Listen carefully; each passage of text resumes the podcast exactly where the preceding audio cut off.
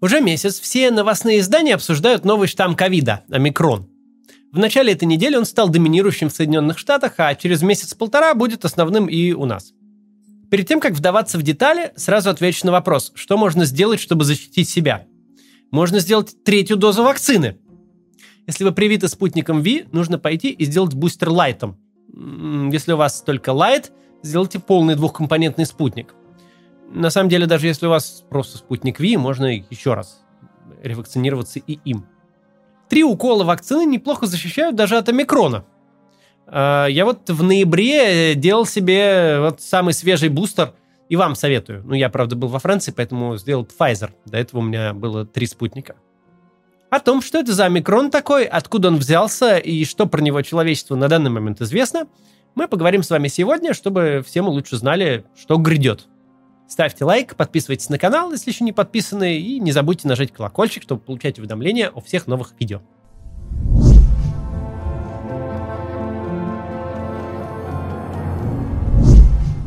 Четвертого ноября ученые Южноафриканской Республики заметили, что ПЦР-тесты на ковид начали вести себя странно.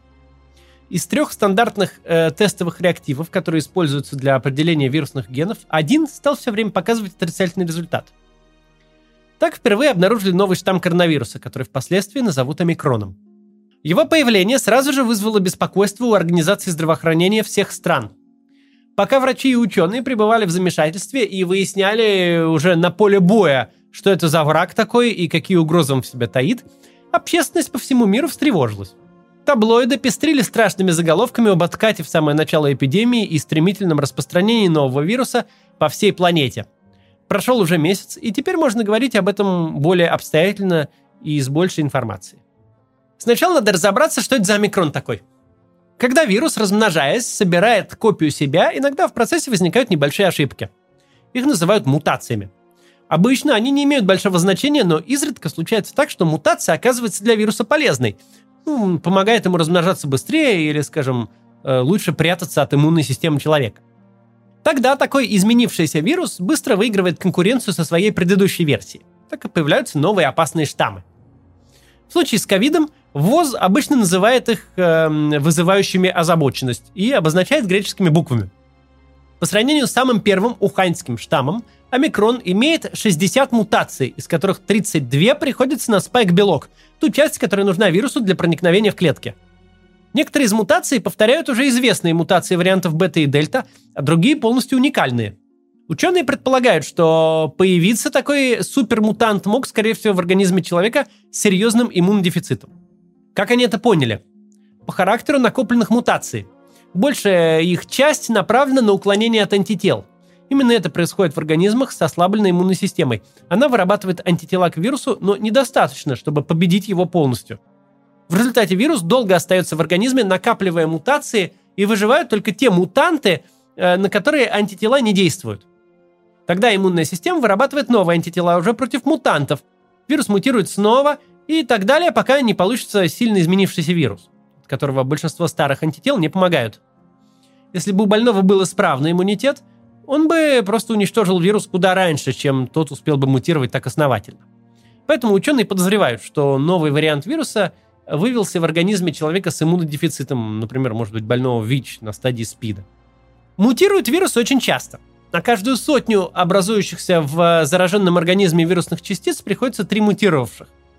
В день только в одном человеке образуются миллионы новых вирусных частиц, и, конечно, среди них очень много мутантов. А вот в организме привитого вирус размножается медленней. Его сдерживает выработанный иммунитет. Так что и мутировать он не успевает. Именно поэтому мы все время повторяем, как важно вакцинироваться. Это в том числе способ не допустить появления новых, более страшных вариантов вируса. Больше привитых, меньше мутаций и ниже риск появления нового опасного штамма. Ну вот, как я уже сказал, у омикрона нашли 30 мутаций спайк-белка, многие из которых направлены на уклонение от антител. И это проблема. Для сравнения, у дельты подобных мутаций 8, Ученые сразу заподозрили, что такой штамм сможет заражать переболевших, а может даже и привитых. При этом новая волна заражений в ЮАР росла даже быстрее волны от дельты. Именно из-за этих двух свойств – уходить от антител и быстро распространяться – омикрону и присвоили статус варианта, вызывающего озабоченность. В прессе на днях проскакивали странные заявления некоторых товарищей, что, дескать, вывели этот вирус искусственно. И специально запрограммировали его свойства так, чтобы он вызывал только легкое течение болезни. Вроде как, получается, такая живая вакцина, которая положит конец пандемии. Эти слухи пошли от научного эксперимента, где ученые пытались понять, в каком направлении будет идти эволюция вируса. Такие эксперименты проводят, чтобы научиться заранее создавать лекарства и вакцины. В процессе получили лабораторный штамм, устойчивый почти ко всем антителам, почти как омикрон. И даже некоторые мутации у них с омикроном совпадают. Из-за этого кто-то мог сделать вывод, что и сам омикрон тоже вывели искусственно. Но никаких свидетельств в пользу этой версии нет. Более того, едва ли кто-то мог придумать такой план борьбы с пандемией, потому что ученые пока не умеют угадывать свойства вируса по его генетическому коду. То есть теоретически вывести устойчивую к антителам версию можно, а вот вывести версию, вызывающую заведомо более легкое течение болезни, нельзя. Кроме того, мы даже не знаем точно, правда ли омикрон легкий. Но об этом позже. Рано или поздно омикрон распространится по всему миру. В этом сомнений никаких нет. Вопрос только в том, как быстро это произойдет. Чтобы понять это, давайте вспомним основную эпидемиологическую характеристику вируса – коэффициент репродуктивности, или R нулевое. Это число людей, которых заражает один заболевший. По предварительным данным, этот вот коэффициент для омикрона более чем в два раза выше, чем у дельты. То есть по заразности омикрон приближается к коре, а корь – одна из самых заразных в мире болезней. У уханьского штамма это число было 3 или 4. Для дельты оно выросло до 6-8. А для омикрона уже 9-13. Для сравнения, у кори это 15. У гриппа вот э, этот коэффициент куда меньше, всего полтора. Ну, то есть один человек заражает полтора. График роста заболеваемости пока что, к сожалению, подтверждает высокую заразность. Волна омикрона нарастает существенно быстрее, чем волны предыдущих вариантов. А доля омикрона среди всех выявленных заражений удваивается раз в 2-3 дня. Кое-где даже раз в день удваивается. А в одном исследовании заразность получилась выше дельты аж в 4 раза. Ну так и что же скажете вы? Я же привит! Или там «я переболел», что мне этот омикрон? Но не обольщайтесь. Пока что это не точно, но ранние данные, тесты на сыворотки крови и предварительные эпидемиологические наблюдения показывают, что переболевшие предыдущими штаммами от заражения омикроном защищены очень слабо. Зато если вы переболели ковидом и потом привились двумя компонентами вакцины, тогда уровень защиты у вас может оказаться достаточным. Привитых новый штамм тоже, к сожалению, заражает. Хорошая новость. У привитых тремя дозами уровень защиты сохраняется достаточно высоким. Лучше всего работает сочетание двух уколов векторной вакцины, например, спутника, и один МРНК, например, Pfizer. Но и три укола МРНК тоже хорошо работают. И даже три укола спутником, скорее всего, дают существенную защиту. Плохая новость для прививших с спутником Light. Одной дозы для защиты от омикрона точно недостаточно. Срочно, бегом делать полноценный спутник. Если вы уже делали полный, сделайте третий укол лайтом или заново ревакцинацию спутником. Еще лучше, если вы привьетесь МРНК э, после спутника. Если, конечно, у вас есть такая возможность. Это может быть Pfizer или Moderna. Их делают в Украине, например, э, делают в Европе. Много где можно сделать сейчас довольно свободно. Если такой возможности у вас нет, то три укола спутника – это самая лучшая защита, которая вам сейчас доступна. И да, похоже, что даже две дозы заметно снижают риск госпитализации – то есть, если вы сделали два укола спутником, не больше, чем полгода назад, заразиться омикроном вы все-таки сможете, а вот на ИВЛ попадете вряд ли. Есть несколько свидетельств, подтверждающих это. Во-первых, да, привитые заражаются омикроном, но не болеют тяжело. Во-вторых, по исследованиям видно, что омикрону для нейтрализации надо в 20-40 раз больше антител, а третья доза МРНК вакцин дает как раз примерно такое повышение уровня антител. От векторных вакцин эффект ожидается несколько ниже – но все равно достаточный против тяжелого течения и уж точно намного лучше, чем ничего. Если эффективнее всего сочетать несколько вакцин, выходит, между ними есть разница. Возможно, и есть. По некоторым данным, МРНК-вакцины, это Pfizer и Moderna, способны защищать от омикрона лучше векторных, таких как AstraZeneca и Спутник, так как дают более высокие уровни антител. По другим исследованиям выходит, что лучше всего защищает комбинации из МРНК и векторных – в общем, еще одна причина поскорее пустить на наш рынок зарубежные вакцины. Но напоминаю, пока их нет, спутником лучше еще раз. То есть омикрон может обходить естественный и прививочный иммунитет. Звучит устрашающе. Но, может быть, болеют им не так тяжело? Несмотря на то, что прошло уже больше месяца, и у нас есть уже исследования из многих стран, пока сложно говорить однозначно о тяжести заболевания, которое вызывает омикрон. Действительно, много сообщений о том, что болеют омикроном в основном легко. Даже глава Pfizer это признавал. Но это точно не повод расслабляться, и уж тем более считать омикрон живой вакциной. Это вообще надо же такое сказать было. Мол, типа, отличненько, все быстренько им переболеют, и мы, наконец, поборем эпидемию. Все не так просто. Во-первых, мы не знаем точно, насколько омикрон будет опасен для пожилых людей. Ведь чтобы оценить тяжесть симптомов и летальность, надо 3-4 недели. Столько в среднем проходит от появления первых признаков болезни до выздоровления или смерти. Такие данные у нас пока есть только из Африки, а там очень молодое население. Насколько мягкий ковид будет мягким, когда пройдется по дому престарелых или какой-нибудь э, просто Норвегии, стране с пожилым населением. Ну или России, в принципе, тоже стране с пожилым населением и не очень хорошей системой здравоохранения. Так вот, что будет, пока мы не знаем. Во-вторых, даже если он правда легче, ничто не мешает новому штамму мутировать и снова стать тяжелым. Нет ни одной эволюционной причины, почему бы такое не могло случиться.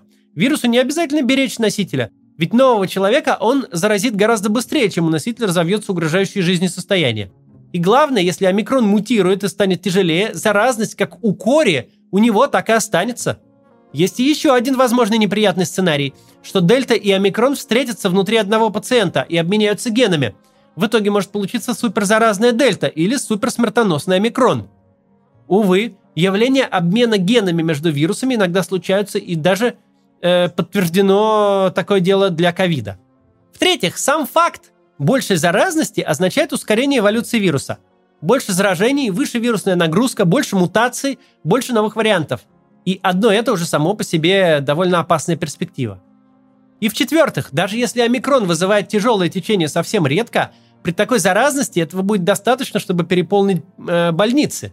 Предположим, попадать в больницу будет один человек из ста заболевших, а не 4-5, как раньше – но если самих зараженных станет в 5 раз больше, нагрузка на больницы не снизится. И еще есть важный фактор. Мы пока не знаем, какой от омикрона длинный ковид, какие долгосрочные последствия. От обычного ковида очень часто бывают долгосрочные последствия. Люди теряют запахи и вкусы, и продолжается это годами, и не факт, что вообще пройдет. Когнитивные функции мозга снижаются, и не факт, что восстанавливаются. Будет ли все это после легкого течения омикрона или нет, мы пока не знаем. После других штаммов ковида, после легкого течения, такие симптомы иногда возникают и могут оставаться с вами на всю жизнь. Так что это совсем не то, что вам нужно, такая живая вакцина. В общем, давайте, пожалуйста, забудем все мечты о самостоятельном прекращении пандемии, о живой вакцине и о ковиде, ставшем обычной простудой. К этому пока ничего не идет. Омикрон очень опасная штука, и для борьбы с ним нужны адекватные меры. Еще одна неприятная особенность омикрона – им болеют дети. Возможно, даже чаще, чем дельтой. А дельтой дети болели уже очень часто. Сохранился миф из начала пандемии, что дети не болеют ковидом, потому что первыми штаммами дети ну, болели редко или очень легко. Так вот, сейчас это не так. Это хорошо заметно по примеру и ЮАР, и других стран, где омикрон уже пришел. Госпитализации детей растут. Многие специалисты по эволюции предупреждали, что вирус будет развиваться в сторону возможности заражать непривитые группы населения – то есть детей. Увы, похоже, именно это и происходит. В России уже зарегистрировали вакцину для детей от 12 лет, но, конечно, для более младшего возраста нужна вакцина тоже. И подростков прививать нужно начать поскорее этой самой зарегистрированной вакциной. Ну или пустить сюда, наконец, Pfizer, которым можно прививать детей от 5 лет и дать возможность ответственным родителям привить своих детей. Теперь давайте поговорим про лекарства от ковида. Ну, если уж заболел, то что делать? Тут у нас есть два направления моноклональные, то есть искусственно выращенные антитела, и лекарства, блокирующие размножение вируса. Пока только у Pfizer и Merck такие есть. Но будут ли они действовать против омикрона? На этот счет уже есть несколько свидетельств. Про свою таблетку Pfizer заявил, что она э, эффективность э, против омикрона не потеряла. Кстати, их таблетку на днях зарегистрировали в США. Это правдоподобно. Таблетки, которые подавляют размножение вируса, работать должны так же эффективно, потому что они нацелены на белковые соединения, которые омикроны почти не изменились по сравнению с дельтой и прошлыми э, штаммами. Заявления от Мерка пока не было. А вот с моноклональными антителами, которыми сейчас лечат в том числе и в Москве, все сложнее. Некоторые все еще работают, а другие потеряли эффективность. Сутравимаб например, работает, но его в России закупили совсем мало, а те, которых закупили много, работать, увы, перестанут. Может быть, стоит адаптировать вакцины под новый штамм коронавируса? Насколько это имеет смысл? Еще одна тема, которую надо обсудить. Честный ответ – это пока неизвестно. Все производители вакцин сейчас на всякий случай делают новые версии против омикрона. Но они делали такие версии и против предыдущих опасных штаммов, а в производстве такие версии не пошли. Почему? Во-первых, потому что после появления варианта Дельта вакцины стали нейтрализовывать вирус в 4 раза хуже, а с омикроном уже в 40 раз. Во-вторых, потому что мы не знаем, какой штамм будет следующим и в каком направлении пойдет эволюция вируса. Все ждали супердельту, а в результате мир захватывает вариант совсем другой генетической линии. Классическая вакцина на базе уханьского штамма в некоторой степени защитит от обоих, ведь уханец их общий предок. А вот защитит ли омикрон вакцина от дельты? Исходя из имеющихся данных, можно предположить, что вряд ли. Более того, мы не знаем даже, вытеснит ли омикрон дельту целиком. Возможно, его супербыстрое распространение вызвано не повышенной способностью заражать людей, а хорошим уходом от иммунитета.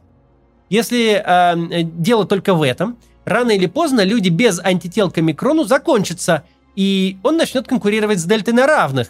И тогда у нас будет не один распространенный вариант, а два, как с гриппом, у которого обычно ходит несколько различных штаммов одновременно. В этом случае нам понадобятся поливалентные вакцины, то есть вакцины, защищающие и от дельты, и от омикрона. Такие тоже сделать можно, конечно. Недавно директор института Гамалея Гинзбург сделал заявление, что классический спутник обновлять не надо. Сложно сказать, на чем такое заявление основано, никаких убедительных свидетельств не представлено, а те, что есть, никак не позволяют сделать такой вывод. Есть исследование, по которому снижение эффективности спутника для омикрона почти в 12 раз. Это точно больше 10, цифры, которые заявляли как порог для обновления вакцины.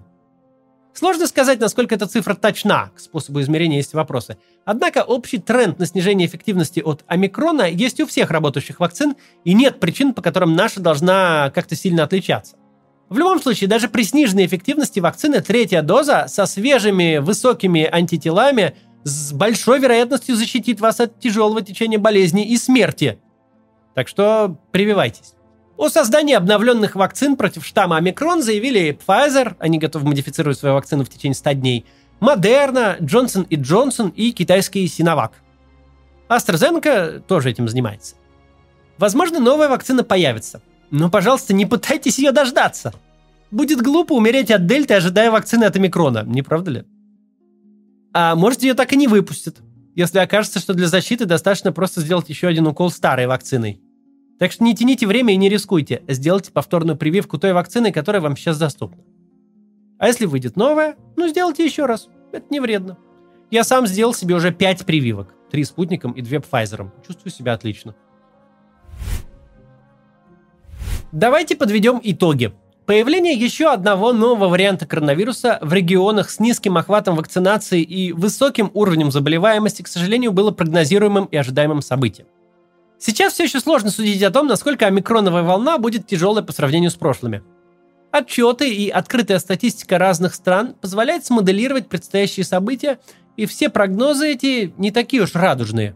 Мы уже ясно видим, что новый вариант распространяется крайне быстро. Практически все медицинские организации прогнозируют доминирование омикрона в своих странах уже к концу декабря. И с такой скоростью распространения, даже если тяжесть омикрона будет гораздо ниже, чем у дельты – что пока вообще-то не доказано, системы здравоохранения испытают все равно колоссальную нагрузку. А значит, полноценно лечить всех не смогут.